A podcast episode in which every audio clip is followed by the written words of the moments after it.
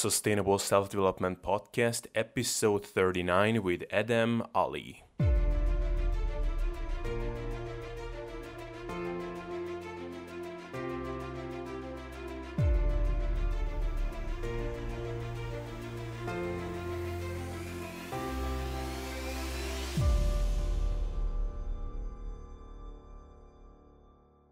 So, first of all, why don't you just briefly outline like what you do in your work and how you just got into this stream of work that you're currently putting out on your blog?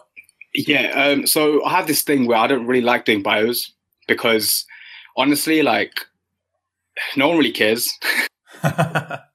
bios is those things where no one really cares. What, you know, it's like people just want to listen to the podcast, and it's like like I know myself, I'm I'm an avid podcast listener, and I always skip the bios. Yeah, because it's like if I if I if I like what the person has to say, I'm gonna go and check out that person's website. So I'm just gonna say, you know, look, let's just get right into questions, and then if people do want to find out more about me, they can just go onto my website and you know read more about me because I know most people probably have already skipped past and they're already into the questions by now. Sure, sure. Okay, so then to give people some context you write about uh, a lot of mindset behind fat loss and, and fitness goals, right? Yeah. So, um, like my thing is, I like to um, merge sort of the philosophy and the science, so the evidence base um, side of things, but also not being afraid to, you know, take into account anecdote and and experiences in terms of like experimentation, um, what I've seen work with with clients, um, and even myself. I'm you know an avid experimenter. I like to experiment with different things and different approaches, um, and a big part of that, you know, I'm a massive psychology nerd as well. So, and again, the parallels between dieting and um, you know that whole sort of mindset thing, and then again psychology itself is this is very connected and i found that the more I researched about psychology and just nerded out on that stuff and then the training side of things, I found that there was a very close link between some of the things I was saying. And then all I've done is sort of extrapolated that and written about it from from more of a um, pe- for people who are looking to you know, lose fat because I've said this before several times on my website on my Facebook page um, that the psychology of dieting is so much more important than the physiology of dieting because you know we know that if you want to lose weight you have to eat less and move more or you know whatever the case is just have some sort of energy imbalance. Um but then why is obesity still you know like becoming the the the what the number one killer in the world? You know it's almost surpassed cancer i think if it hasn't already. So it's like so yeah sure it is easy as calories in calories out or just eat less move more. But there's a, there's something that's happening. There's like a disconnect between doing that and actually people sort of executing on that. And that's essentially what I'm really interested about. And um, that's the, that's what I really like to write about because I find it super interesting. Yeah, yeah, it's um, it's kind of something that I keep thinking about a lot. Like, how is it even possible that people like you and I can even create content on the topic of fat loss when it's in principle it's just so easy? Like the eat less, move more advice. That's really all it comes down to and still like it keeps on being a massive problem. And what's most interesting that it's not just, you know, in the completely sedentary, obese, you know, population. That's kind of a whole different story because there is a lot of misinformation and stuff like that going on there. Uh, but even amongst you know people who are well educated, who are are into fitness, like real geeks and whatever, who will comment on every single Facebook page dedicated to fitness and ask about the nitty gritty, you know, how to hit the leucine threshold in each meal and whatever. But still, they keep spinning their wheels for months and months on end at a time to finally get to 10%, 12% body fat or whatever. So, uh, yeah, I, I find this fascinating. So, like from a 10,000 foot view first, like what are some of the most common things that you see that make people do this, spinning their wheels endlessly? So, just to sort of step back just a tiny bit, um, I think the biggest misconception that the biggest reason is really is that we've given the act of dieting, like you know, to lose fat, whatever the case is, this you know these fancy names like get shredded, diet, fat loss, whatever, what, get lean, whatever the case is. Like we've we've sexed it up, you know, for marketing and just to make it sound good. But really, I mean, it's at its core, what we're really doing is just control starvation, you know, and that's what I think a lot of people forget. Um, you know, if you, the body obviously has a lot of mechanisms where it will defend starvation, and that's essentially why we've been able to su- survive for so many years, and why we're here today is because we our body is very capable of handling situations where um, we're in a situation where there's not enough food, famine, whatever the case is, and our body's you know very adept at sort of handling the situations and and allowing us to survive periods of low energy intake. So, and, and that's essentially what we're doing with dieting. We're just really controlling starvation. And when your calories do get super low and you're super lean, you are in a mode of starvation. Now, I'm not talking about starvation mode uh, or metabolic damage or anything. I'm just talking about in terms of the literal sense of, you know, you are eating fewer calories now and your body is reacting in a way where biologically it's trying to get you back to a point where, you know, making you think about food because it wants you to eat now making you move less because it needs to conserve energy. Um, so all of these sort of mechanisms is at its core is exactly why it's so hard to lose fat. Um, and again, you know, sure, you know, we've got a lot of science now. We understand how we can sort of counteract some of those mechanisms. But again, you know, regardless of what you do, whatever hacks you have, or whatever science you have, research you have, the biology is going to biology, and it's and it's going to act the way it's going to act to get you back to where you need to be. So that's, I think, the biggest reason is just that people understand that it's really, really hard to to to firstly just like get to a point where you're able to avoid these mechanisms. And obviously, there's certain things you can do to stop those popping up, but I think that's I think that's a good way to sort of start off. That people just understand that essentially at its core, boy, is is is just starvation. Yeah, yeah, and, and of course there's the whole other side of the of this uh, equation where the things that are conducive to like do anything but starve, like to overeating and just unlimited amounts of food around us, like the environment that's just um, so so not conducive to do controlled starvation, right? Yeah, I mean, you know, we call it the obesogenic environment for a reason. Um, there's just so much abundance and food around where, you know, it's and people just don't really understand how many calories there are in food. Um, like I wrote an article a while back on you're eating too much, um, and I just really broke down why and how people don't realize how much they're eating. And something that really caught people off guard was just cinema popcorn. Like one large tub of cinema popcorn has like over a thousand calories. Yeah. So it's like it's so easy to just eat. You know, you're watching a movie. It's so easy to just eat that whole tub of popcorn, and before you know, you've just taken in a thousand calories like that. And then you've got, you know, a lot of the other things that come in, like with hyperpalatable foods that drive us to want to eat more. Um, and it's that's just essentially what it is. It's just that when there's so much food around us and it's so accessible, it's a lot harder for us to put some, you know, sort of things in place where we're not constantly eating so much. Yeah.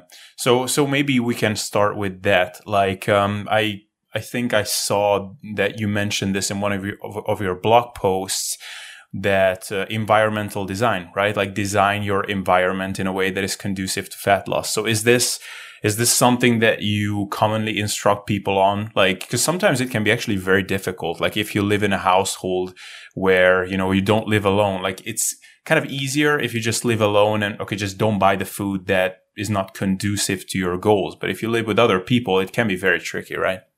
Yeah, sure.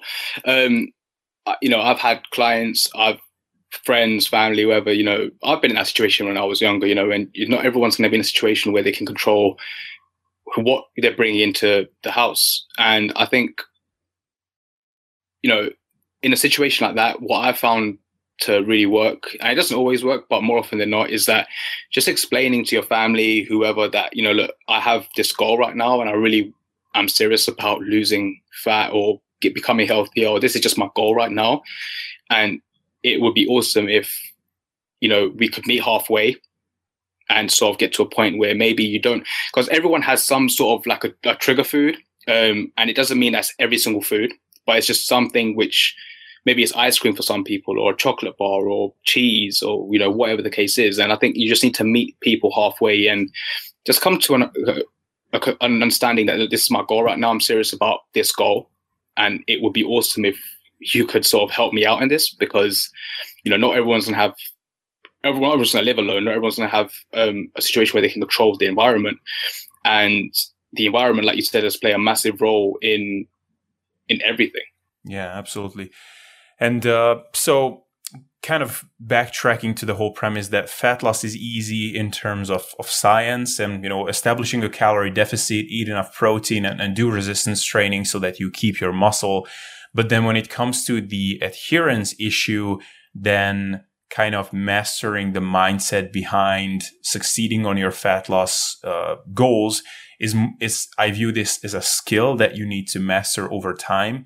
So um, I thought of like maybe we could go through some of the most important concepts that people need to master if they want to succeed with fat loss or just in general with their fitness goals. So um, we can, uh, I mean, I have a couple of stuff uh, that I can think of that maybe we can go through one by one or if you have anything that comes to your mind right away we can start with that yeah i think the first thing is that people need to understand that it's really hard like you know everyone markets fat loss as like easy fat loss and get shredded and lean in 15 and all this other stuff that gets perpetuated and it's like everyone sees these cover models who are genetically wired to be lean so it's not I'm not saying it's easier for them to get lean, but I kind of I'm saying it's it's easier than someone who's not genetically wired to be lean. Um, and then it's easy to see these guys, you know, abs in six weeks, and then everything that you see is very now, very like, well, just do this workout, just take these pills, just count your macros and calories, and it'll be fine. But it's not the it's not you know it's not the complete picture, and it, when people start trying to lose fat, they they all run into some barriers, they run into some, you know, things, and they were like, this is a lot harder than what I thought it was going to be. So I think the first thing that people need to understand is that it's not as easy as what everyone makes it out to be. And so I call it sort of like um, negative thinking in that, you know, in, in that you think of the worst, everything that could possibly go wrong. So, you know, could you you know, have you do you have a party coming up that maybe you know you're going to drink too much, you're going to eat too much? Is there a chance that you know, um, you know, uh, whatever? Like, if you just write a list of everything that you possibly think could go wrong, then what you've done is you've made this intangible thing palpable, and automatically you've got a plan of action. So, for example, if you have a party coming up and that's going to be during your fat loss diet, you can work out ways to compensate so that you don't overeat and you don't set yourself back or whatever the case is. Um, you know, so I think it's just that thing of really thinking about everything that can go wrong. So not focusing on everything that can go right, because the problem with that is that if you're just constantly thinking about all the stuff that's going to happen when you do lose fat, chances are that when something comes up that you hadn't anticipated, it's going to throw you off a lot. And this is when people go into, you know, like fuck it mode and just be like, I must eat whatever, my diet's ruined, blah, blah, blah. So I think having a plan of action for those times when things can go wrong is gonna help you stay on track um, when that does happen. Um, yeah, that's that's one thing that I think um, is really big. Yeah, yeah, and I guess that that also has to do with uh, kind of just like unrealistic expectations to begin with. So um, like kind of just just i mean in the beginning you mentioned that people expect fat loss to be easy. And i mean this this may sound like a bit of a tangent but i all the time now with the whole you know trend of flexible dieting which overall i think is a good trend but now i see these kind of ads all the time that like lose fat while eating burgers and cookies and whatever. And it's like cool, sure, like that's all fine and dandy, but you're what what you're forgetting to tell in that advertisement is that if you are going to eat burgers and cookies, that's gonna mean that you're gonna be hungry as hell for the rest of the day because like you will be blowing off your calories on like really not satiating foods. Yeah, there's also the problem with that is that just like ketogenic dieting isn't for everyone, just like low carb or paleo or veganism or whatever isn't for everyone. Flexible, uh, you know, not flexible dieting per se, but like the bastard child, you know, the IIFYM is not for everyone. Yeah. And the reason is there's two different types of people. So you have moderators, who, people who do very well on diets like IFYM where they can fit in a chocolate bar, or they can fit in one slice of pizza or, or a slice of cake or a cookie, and they can work that into their macros and they're fine. And then you also have the others, the other population who are restrictors, and they actually do much better restricting certain hyperpalatable foods because not everyone can have just one Oreo cookie and just stop. Not everyone can have one slice of pizza and just stop. So for those people, they find that they do much better with just restricting some foods and just not having those foods around. Um, and maybe just limiting exposure. So when they go out or a special occasion, um, a lot of people don't realize that you have two different types of people. You have, you know, moderators who do very well on those sort of diets, and you have restrictors who actually need to restrict and have some hard and fast rules that they have to follow. Otherwise, they find it a lot difficult to you know to just fit into their macros because they can't do that. Yeah, and I, actually I'm glad that you bring this up because I've heard this uh, concept of moderators versus um, rest- restrainers. I think is the other one.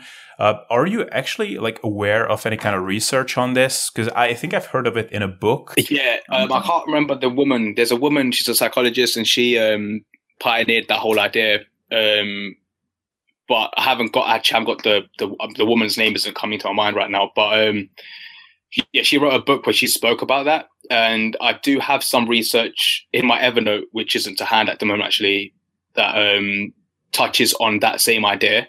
Um, but anecdotally as well, I've seen people like I've seen clients who will, you know, try and do macros, not macros in that sense, but in terms of like fitting in, you know, quote unquote junk food or hyper palatable foods, and they just can't do it because they have to have like the whole pack of Oreos and that stuff. And it's like, so then you have people who, so for them, for that sort, for that crowd, I find that just telling them, look, don't have this, don't have that food in your house, just restrict exposure to that.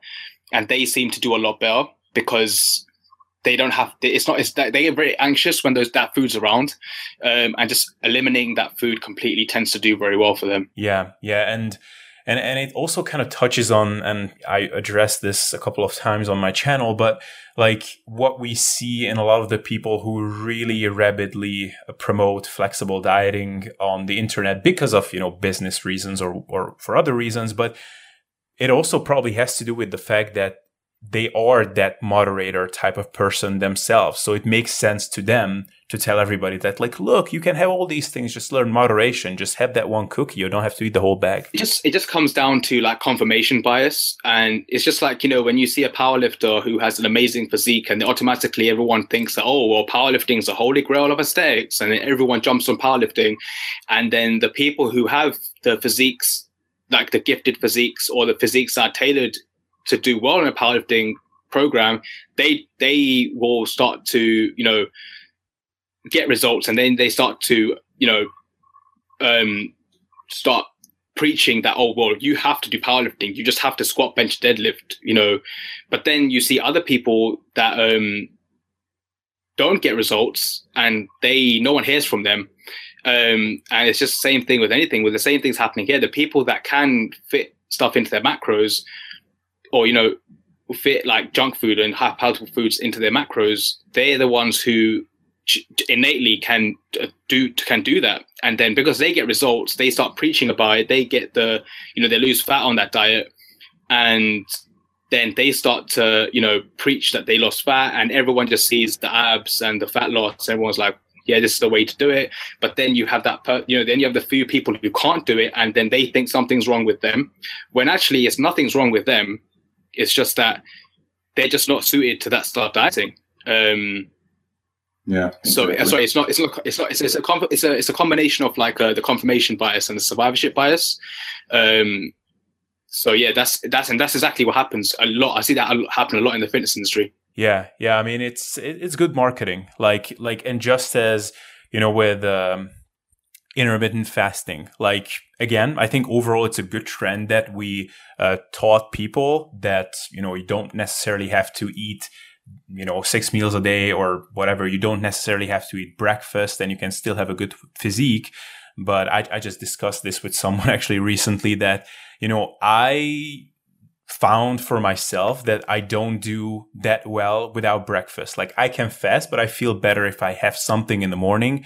But then I watch a video of, um, you know, Greg O'Gallagher or someone on YouTube who is like really promoting intermittent fasting.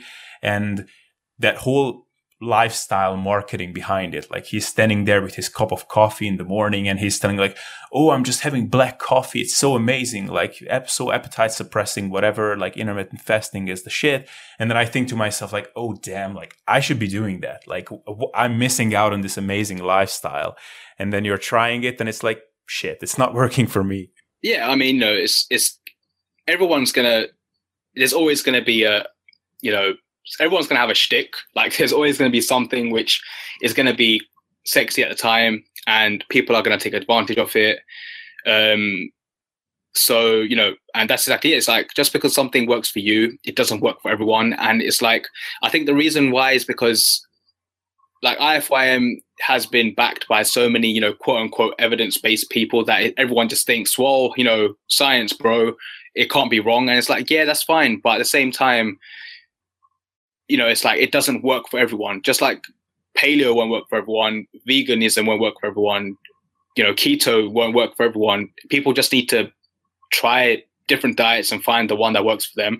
And when they find that diet that they really they've taken adhere to, like just stick to that and just do that because dude, we've got obesity crisis right now. Whatever diet helps you stay healthy and maintain a healthy weight, more power to you. I really don't care if it's not optimal or if it is optimal.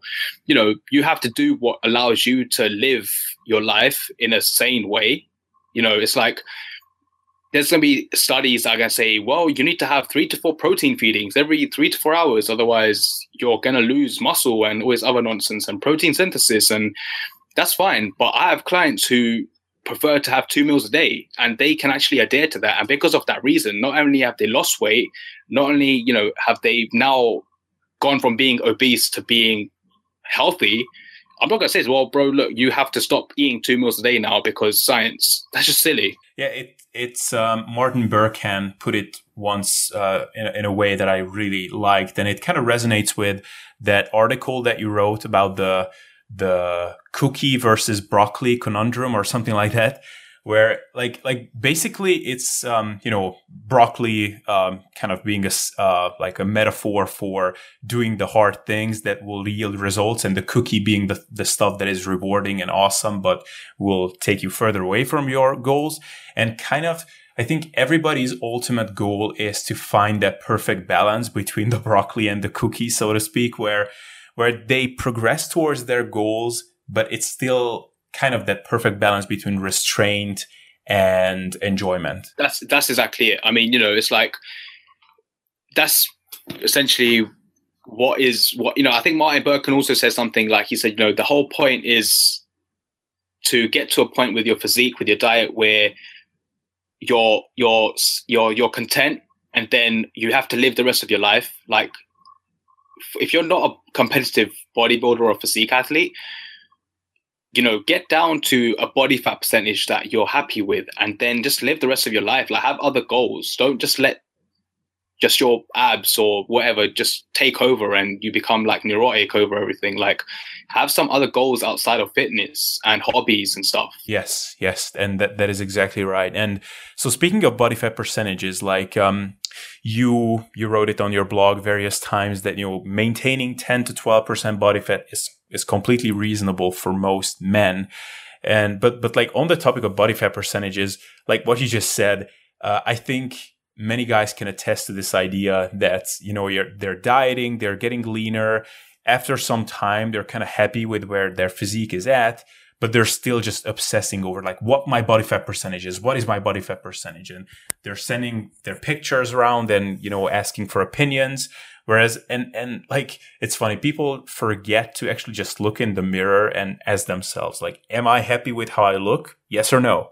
it's, it's really funny. Yeah, it's, it's, it's strange to me. I, am you know, I'm part of a few Facebook groups and this, and every now and again, someone will post a picture of them and it'll be like, Hey guys, how, uh, you know, I don't really care, but what percentage body fat do you think I am? And it's like, well, no one cares. Like, you know, you if you got shredded right now and you had six pack and you looked amazing, no one's gonna come up to you and be like, "Yo, you look amazing, man. What's your body fat percentage?" No one does that. People just say, "Wow, he looks amazing" or "She looks amazing." So I think people just need to, you know, just stop like getting so obsessed with what the body fat percentage is because it's just that no one cares. It doesn't even matter. You know, it's like who cares if you're 12% body fat but you look amazing? Actually, on that point, um, I had my body fat tested last in 2015 actually when I was doing the keto experiment and if you I'll, I'll send you the link to the um to the image so you can probably add it to the to the notes and people can see it but mm-hmm. if you if you saw me in that in that image I probably looked I like visually I actually looked around you know nine nine ten percent body fat like between eight to ten percent body fat like I, I look pretty lean but when they done my body fat test, I came to 12% body fat. And it was mm-hmm. like, did I, you know, it's like, did I care that I was 12% body fat? No, because I looked good and I was happy with the way I looked. And that's what matters. The only reason I did the, te- the body fat test was because of the fact that I was experimenting and it was for documentation. But, you know, apart from that, it was like, I didn't really care what my body fat percentage was. And, um, the funny thing is when I posted that, everyone there were some people who got so like, oh my god, no, that's a lie. The body fat percent, like this is wrong because every guy thinks they're leaner than they actually are. Like no one wants to admit that they're fatter than they think they are. Like for guys, yeah. um, and when they saw that, a lot of people were like, well, this is wrong. There's no way you're 12% body fat. You know, like I am so much more, I have so much more body fat than you, and I'm only 15%. And it's like, well, that's what the machine told me, man. So like, don't shoot the messenger. But yeah, man, I think people just get be stop being so obsessed with body fat because it's an arbitrary thing which doesn't even make a difference. Yeah, yeah, yeah. I mean, I, I guess what people are really looking for in that instance is just if someone is telling you that like, hey, I think you are ten percent, that basically the other person is telling you like, I think you look lean, whereas. Whereas if they tell you like, I think you're 16% body fat, then basically the person called you fat. So, and that's what they care about. Yeah. It's strange. Yeah, I mean, um, yeah, I mean that's I, I think that's just a byproduct of the internet, and and also like uh, we talked about this not that long ago with someone here that um, now kind of the whole uh, era of YouTube and these aesthetics people who appear, like it, it completely changed the perception of people of like what lean is or athletic is. And it's like shifted from that, you know, like we used to say like, okay, between 10 to 15% body fat is perfectly good for, you know, bodybuilding and whatever. And now it became like 8 to 10 is really the range. Have you read um, Sapiens? No, I haven't actually. So there's a great quote in that book. Um, it's an amazing book, by the way. I, I recommend everyone read it. But um, there's a great quote in that book where the the author Yuval Harari he talks about how social media, uh, funnily enough, he was talking about the same thing, has sort of made everything so high. You know, it's it's made every, the world so small, and now we don't compare ourselves to other people like other normal people. We compare ourselves to these you know celebrities who are all touched up and like the one percent. So now you could be a good looking woman or a good looking guy but automatically you don't com- you know you, he, the the um, example he gives is you could be the best looking guy in your class but because you're not comparing yourself to the other kids in the class you're comparing yourself to like brad pitt or your yeah. favorite you know tom cruise or your favorite celebrity you know whatever um, calvin klein model you're you know you're you're into whatever so it's the same thing like women do the same thing like they don't compare you know, they could be a really attractive, beautiful woman and be in amazing shape, but they're not comparing themselves to the people, like actual real people in day to day life. They're comparing themselves to celebrities who are, you know, in the 1% anyway, or, or supermodels, for example. So it's like, and because of that reason, we're living in this like vicious cycle of just discontentment because when yeah. we, we've stopped comparing ourselves. And again, going to your point about the YouTube thing and, and Instagram and Facebook, you keep seeing these 1% people who, by all means of measures are probably on drugs, you know, and you're you're not you know you could be in amazing shape. You could be like the the the most athletic, best looking guy in your gym, the most in shape guy in your gym. But automatically, you're not good enough because you're not comparing yourself to the other guys in your gym. You're comparing yourself to the to the to the Photoshop fitness model on the on the front cover of Men's Health. Yeah, exactly. And like it, it, just brought to mind that like just once, just once, I would really love to see a before after picture where the lighting is the same. Like it would be so awesome to see that just once. But the the lighting is never the same. It's always the on the after picture, the lighting is so much better. And the reason is because if it was the same, it would just probably not be that impressive. so it's, it's yeah, that's exactly it's, it's it's it's a strange thing because like you know we we want to see freaks. Like we want to see people who are super extraordinary. But at the same time that's the same thing that you know we, we derive so much discontentment from. So it's, it's just funny to me. Yeah yeah. And um so getting getting back on the topic of like overcoming these uh these hurdles one thing that I would be very curious what you think about this, like one thing that I tend to see with with myself, it's almost like this cosmic karmic thing that tends to happen that like as soon as you commit to making a big change like okay i'm going to lose fat i'm going to get ripped and you start off you know with a an assertive diet you know you set your everything up so that it's kind of optimal for your progress and all of a sudden it's it's like the world is arranging things that it just throws a whole bunch of randomness at you and all of a sudden like these social events come up these unexpected whatever traveling engagements and whatever and it's uh, it's very paralyzing. It's very scary. Like, oh my god, like my progress is in jeopardy, right? Uh, so what like what do you think about this? Like, how do you help people through these things? So I actually wrote about this on the website on my website. Um, I, I actually refer to it as the magnifying glass effect, and mm. the reason I call it that is because people have a propensity to blow everything out of proportion, and they don't look like they zoom into this one thing, like, oh my god, I overate, my diet's ruined, uh, or like, oh my god, I haven't gone to the gym for a week, my I've lost all my muscle, I'm so fat, or whatever the case is, and it's like, no, because that one week in the scope of like a whole year is is minuscule, it's nothing.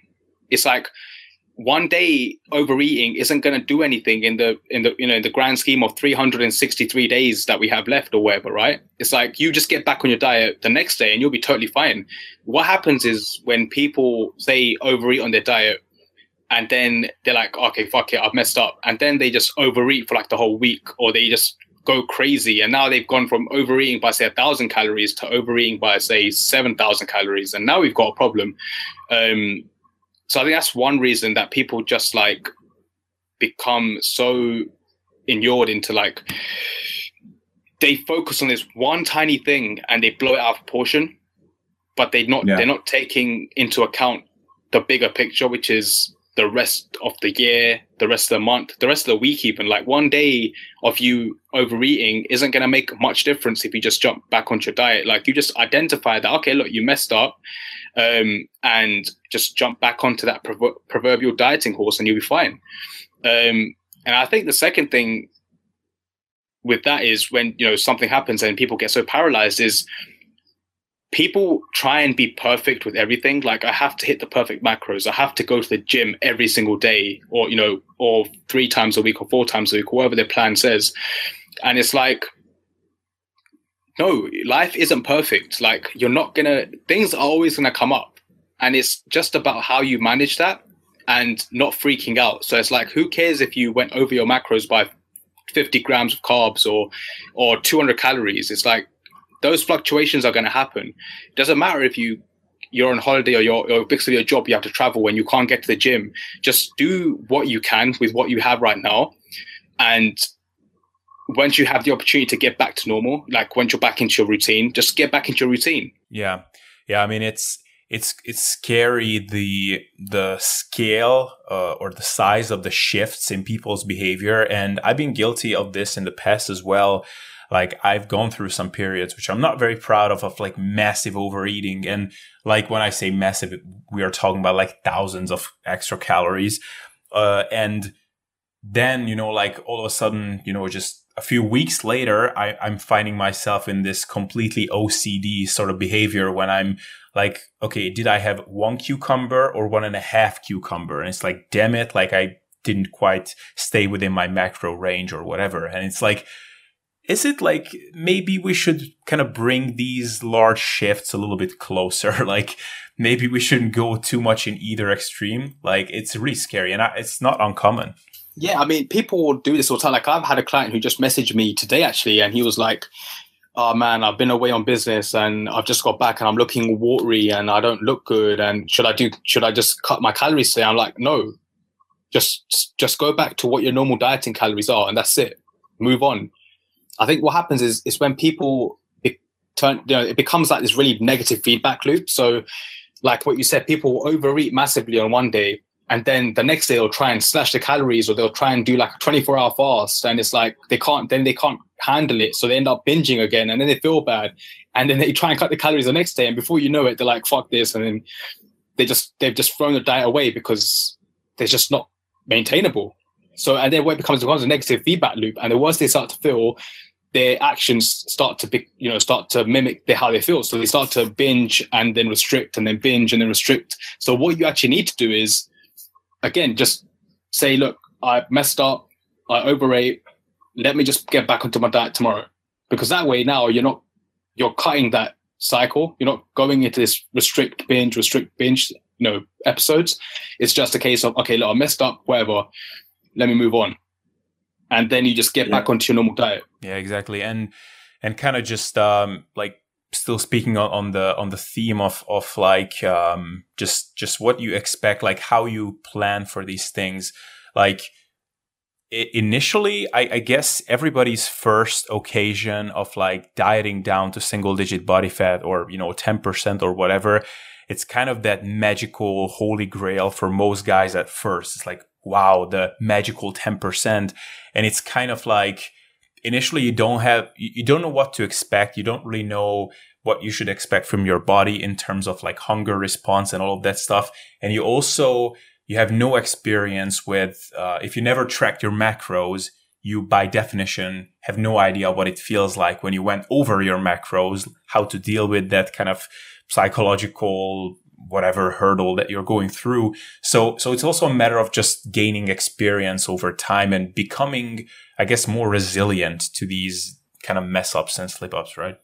Yeah, like you know, it's, it's it's cliche, but experience, you know, is the greatest teacher. It's gonna, you know, when you fail or whatever you call it, you're only gonna learn this stuff when you go through it. Like, and it's just one of those things that you can put, you can learn about. You can, I can tell you as a coach who's experienced all these things, and you know, you can be like, okay, cool, I know what to do now. But then it will happen, and you'll and you're gonna go and do the you know the you're to mess up and you're to make the bad decision, whatever the case is. But it's just a case of like being able to acknowledge that you messed up and then being saying, okay, well, I just done this and just reflect on it. So what can I do now to stop that from happening again? Or, you know, what caused that to happen? You know, so then it's like you can start to really, once you start to reflect on all these things, you get an idea of what it was. Because a lot of the times we're just going through our life in like autopilot and then we don't really realize why we did certain things. But the minute you sort of stop for a second and you just like say, okay, I just, this happened, I fell off my diet or I overate, what caused this to happen? What can I do in the future to stop this from happening? once you start that reflective process, and I've found this to help a lot, especially my clients, like just getting them to actually just write their stuff down but not like not um, intruding on that process, just getting them to do it. And then it, I found that it actually works very well because now they they they've learned how to. It gives them autonomy, so you're not like dictating everything. You're just you're letting them just say, look, okay, so what could you ne- do next time? I want you to just write this down. We to reflect on what happened, and then what can you do next time in this scenario, this is what happens. And a lot of times it tends to be a case of people just like, oh, okay, I never even realized that I did that. But if I just switch this around or I did that, you know, that I could prevent all of this from happening. Yeah, yeah. I mean, it, it's it's self efficacy, right? It's gaining the belief that you can actually actually do things, and like that takes like you first have to experience success and the experience of I, I can do this on my own. That that's so important. Yeah, yeah. Uh, So one one thing I want to ask you is that you know we touched on flexible dieting, and uh, it's not for everybody, and but it might be appropriate for some people. Like from your perspective, when we look at a sustainable fitness lifestyle, where you know you're maintaining kind of the body that you want or slowly improving it, uh, but you're not obsessed about it anymore. Like you're not looking to like transform your body overnight or whatever. Um, like like what kind of nutritional and like fitness strategy do you think it is that people should ultimately strive for? Like first, let's just say in terms of nutrition, is it flexible dieting or is it learning to eat quote unquote intuitively? Like in, in your view, what's kind of the end goal here? Here. So I think first, I think just with that, and I just want to sort of clarify this because I think we didn't clarify it earlier, but but I think people misinterpret what flexible dieting actually is. So flexible dieting is basically just a catch-all term for a diet that's flexible to your needs. So it doesn't mean that if you if you if you enjoy a ketogenic diet or if you enjoy a, um, a you know a high fat low uh, sorry a high carb low fat diet for example or a paleo diet or if you enjoy being vegan or vegetarian whatever the case is that's a flexible diet that is you being flexible with your diet you know you're not um, you're not falling for dogma and even though you don't want to be in keto you're doing keto because apparently that's what you think is the way to go. That is when it becomes you know inflexible. But if it's a case of i really enjoy ketogenic dieting or i really enjoy official macros or i really enjoy you know paleo or atkins or whatever the case is then and and it's something that you can adhere to then that's flexible dieting so flexible dieting isn't this like just fit in junk food or whatever the case is. It's just a case of it's just a catch-all term for doing what fits within your lifestyle, and that way it's not it's not a it's not a, it's a, not a diet. It's just it's just a principle, and then people can take that principle and use that how they want to use it. Yeah, yeah, and also also like um, I just talked about this with Lyle McDonald not that long ago that um, flexi- flexible dieting is is like yeah like like you said people associate flexible dieting with IFYM but really what it should be is a flexible attitude towards towards fitness as a whole. And it's you know and and, and it also includes things like you know you know modifying your strategies when life calls for it like you know managing social events and whatever. Like it's it's kind of easier to choose the hardcore approach and you know stay at home when there's a social event all the time and isolating yourself, it's easier to progress towards your fitness goals that way because kind of it's less thinking, less decisions that have to be ma- made. But over time, I think the ultimate flexibility is when you can automate these decisions and you can make like make them out to be not so much of a big deal. Yeah, and I also also think that, and this is like you know it's become such a taboo thing these days. But dude, everyone who's going to be successful with their fat loss goals is going to need to have some form of discipline, structure, regimentation. Like you need to have, um, you need to have structure within the overarching concept of flexibility, because otherwise, if we just have flexibility, it's just anarchy. Like there's just no order. There's just chaos. So you need to have some rules and some regimentation and some structure, but more importantly, you need discipline. To give you an example, I have a client right now who's getting ready for, um, uh, he's he's got an acting role in a in a film, mm-hmm. so he needs to get ready by September. So for someone like that, I've told I said to him, look, you need to be, we need to put hard and fast rules in place that are gonna keep you on track and disciplined for your goal because it's a big goal you know, it's, it's a big thing and you can't mess it up. And he's like, fine, cool.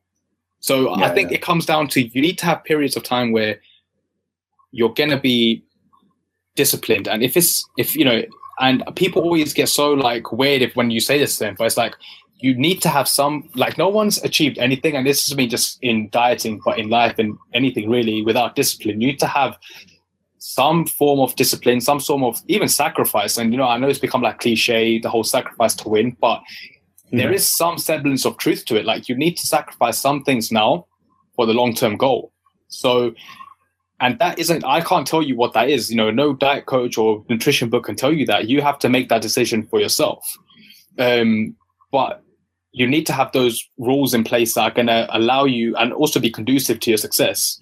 Um, and again, I think that fits into the overarching concept of being flexible because you you have to understand that flexibility itself on its own isn't going to work.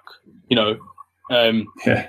freedom on its own, you know, doesn't work. Otherwise, if you have too much freedom, everything turns into anarchy, it's chaos. You need to have some rules, some you know limitations in place within the overarching concept of freedom and flexibility that are going to help you adhere to your diet to your goals basically yeah yeah and it's it's good that you say that because i was just going to ask you like what your views are because uh, there's kind of two camps when it comes to like attitude towards fat loss and one of them says that it should be a sustainable a balanced approach where you know you can keep it up for you know you could even potentially keep it up forever if you wanted. And the other view is that fat loss is a temporary thing. Like you you do things which are appropriate in that specific context and you don't have to keep it up for the rest of your life. So it's okay to take very radical measures. I've written about this before in my facebook page and it's like i said look you can't have sustainability without unsustainability.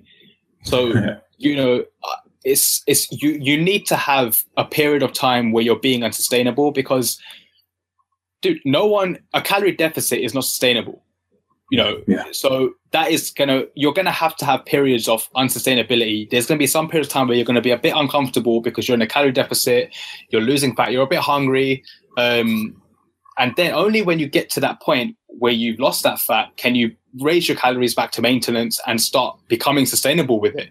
But the two aren't you know it's not like you have to be sustainable or you not or you have to be unsustainable those are sort of two very rigid mindsets. I prefer more sort of that point of like well they both go hand in hand. You need to have some time of uh, unsustainability and doing things that you know are going to be conducive to your goal right now.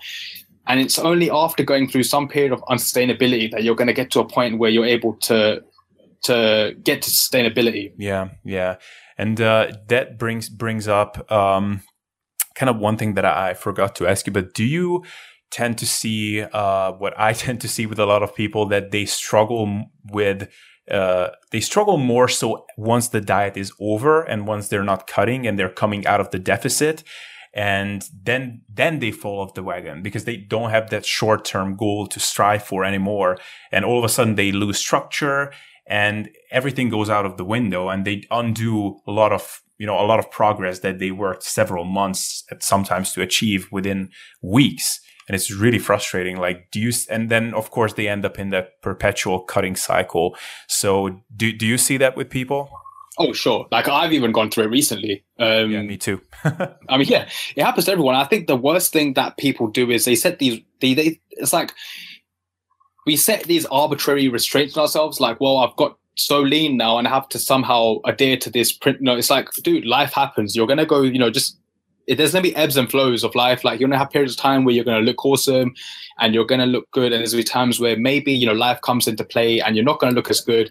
So in that time, you're kind of on the defense and you're just doing the best you can to maintain whatever you can. And then once you're back in back in a situation or a place where you can, you know, diet again and and and lose fat or whatever the case is, then you can sort of get back on it. And I think that the the problem is that people become so like, no, I just lost fat and now I've messed up. But it's like you didn't mess up. It's just it happens. It's life. It's like the more you try and blow it out of proportion, like you know, fall victim to magnifying glass effect, the worse it's gonna be. You have to understand that life moves and ebbs and flows. Like you have there's gonna be periods of time where you're gonna look good and you're gonna be lean because life's going well and everything's you know there's no stress. But there's, there's also times where there's gonna be a lot of stress from work, from college, from whatever study, whatever the case is, and you might not look as good. And and then you just have to try and do the best you can to maintain that and let other things take the front seat for now. Yeah, I mean it's uh, it's uh, in the willpower instinct. The book talks about this phenomenon where you know people have a hard time believing that self-loathing and you know hating on yourself and just you know like yeah just being super angry at yourself just doesn't work, and people have a hard time believing this. But you know, I think everybody anecdotally can just look back at on their lives and see that you know how many time, times did it work in the past when you were just like beating yourself up over things usually things didn't improve from that. So yeah, that that's a great point. It's a way that on that point, it's a bit of a strange one because I feel like self-loathing is a very is a very negative thing, and obviously it's not healthy. But I, I also feel like everyone needs to have there's going to obviously be some point where people are going to be discontent and they have to have some negative stimulus to stimuli even to to get them to make a change. Um, it's just when that stimuli takes over and it becomes this and it turns into a sort of you know neuromania and it's like and then you start to you start to associate your your character or yourself as a person with this thing so like i'm such a bad person because i can't because i've gained weight or i'm such a bad person because of because i fell off my diet i think that's where the problems start um, but I think that everyone needs to have some level of discontent to make a change because no one makes a change if they're happy with where they are. Like no one is gonna work to build, um, you know, to have a successful career if they already have a successful career. No one's gonna want to lose fat if they already have a six pack. So I think there has to be some level of discontent um, where it, to, to you know to motivate people to make a change. Um, I, definitely feel like what you said is right. That it's when it turns into that self-loathing, which where it becomes dangerous. Yeah, yeah. I mean, it's uh, Georgie Fear in her book Lean Habits, which I thought was a very good book. Actually, it's uh, it looks like one of those bestseller, you know, just gimmicky stuff, but it's actually a very good book. And she talks about this that it kind of happens in stages where at first people kind of feel like they need to hit rock bottom before they can actually make a change. Then they make a change. Then maybe the next stage is okay, they mess up a little bit, but they don't quite hit rock bottom yet. And then they make a change. And over time, you kind of see like when it starts happening like okay i see where this is going i'm gonna stop here and i'm not going to make a disaster out of this whole thing and that's how you improve so yeah um, so one th- one thing that um, I, I, just wanted to ask you kind of before we wrap up here is that back on one of the initial stuff we talked about about you know moderators and and restrainer people with the whole flexible dieting issue like when you have a client who tell tells you that like look i like cookies are a trigger food for me. I just, you know, I either don't have any or I eat the whole bag, but I really, really love cookies at the same time. Like, what, what do you tell that person? Like, so do you tell them that like you just don't have cookies ever again or what's, what's the solution? Look, I just tell, look, you have to be an adult. I don't care if you, I mean, it's like if you, if you're coming to me and you want to make a change, is that change more important to you than eating some cookies.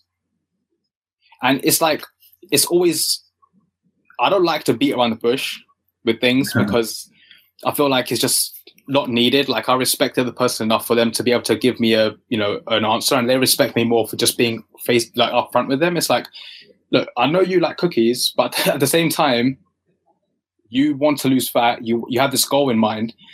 What's more important to you right now? And it's like if you have a problem with restriction, then that's that's something that you have to work out because as an adult you have to make that choice and again it comes down to the whole sacrifice thing that you can't just you know it's like the whole um if i it's like you can't have your cake and eat it too unfortunately. So it's like you have to make that that, that choice of if, it, if it's like cookies are gonna trigger you to overeat then just don't eat cookies. Don't bring them into the house. And then um you know and you have to make that decision as an adult. And i think a lot of times people feel like well i don't really i want to lose fat but i don't want to give up this food. Well that's fine. Then don't lose fat then you yeah. know then that's up that's your choice but it's like you can't have everything and you have to be able to you have to be you know willing to make that sacrifice and be like okay look uh, my goal right now is to lose fat and that's more important to me than me eating a pack of cookies or whatever. So it's like they have to be honest with themselves. And if they can't do that, then they're not ready to to make that change right now. That the pain of them being um, overweight right now isn't strong enough for them to give up that pleasure of the cookies. And until the pain of them um, where they are right now doesn't outweigh the pleasure they get from eating that cookie, then they're not. It's not going to work. And they have to solve that before they even decide to try and make a change. Yeah, and I guess ultimately, like in the long term, they have to kind of learn to, I mean, not like have cookies in moderation, not to the point where they have it all the time, but just like if they come across it, then it's not an excuse to like, okay, that's a trigger food for me. I'm going to binge on it because I came across it. So to still acknowledge like, I'm not going to keep this around. It's a trigger food. Uh, but if I do have it, like I develop kind of skills to to deal with it, right? Yeah, yeah, yeah, yeah. So my very uh, last question to me, first of all, thanks so much for for doing this. I, I really enjoyed this. I it was a I, I th- it was a free flowing, very kind of spontaneous discussion, but I think it was awesome. So first of all, thank you. And um, if you were to like look at your pet like recent couple of years, have there been any kind of habits or just kind of behavioral um, models that you adapted in your own life that have been a big game changer for you, maybe in fitness, but maybe in any other area of your life that you think is worth mentioning? I always, well, I don't know, can it be anything?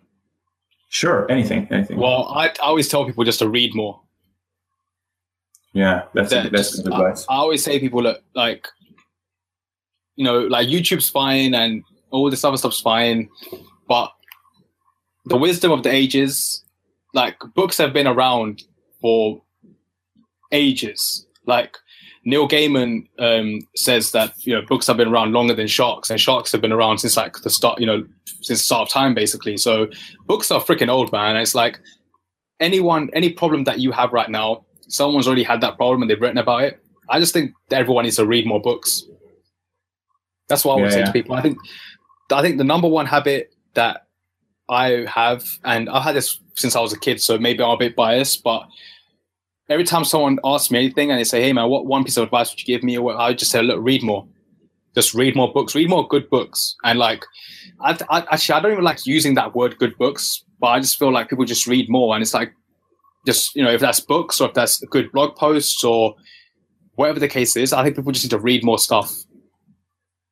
Yeah, yeah. So that with, with that said, uh, do you have any kind of uh, books that you read uh, recently, like in the past couple of years, that have been very influential and that you would recommend to people? Ah, oh, man, this is such a hard question for me because I'm looking at my bookshelf right now and it's such a hard question. Um, so I'll give people one nutrition related book, which I think they'll really enjoy and which I really enjoyed. Um, it's called Salt, Sugar, and Fat by Michael Moss.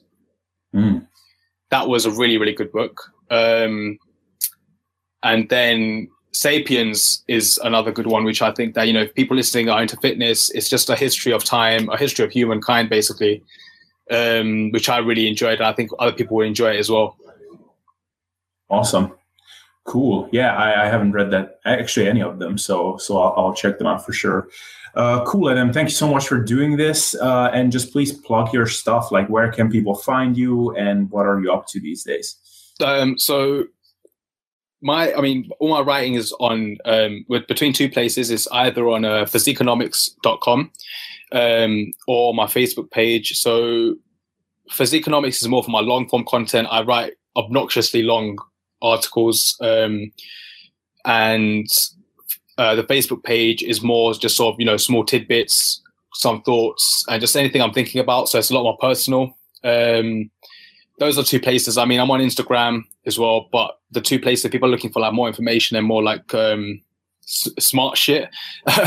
they you know, Physiqonomics, mm-hmm. my website would be the one, and then um, the Facebook page. In regards to what I'm working on right now, I've got a few blog posts in the pipeline.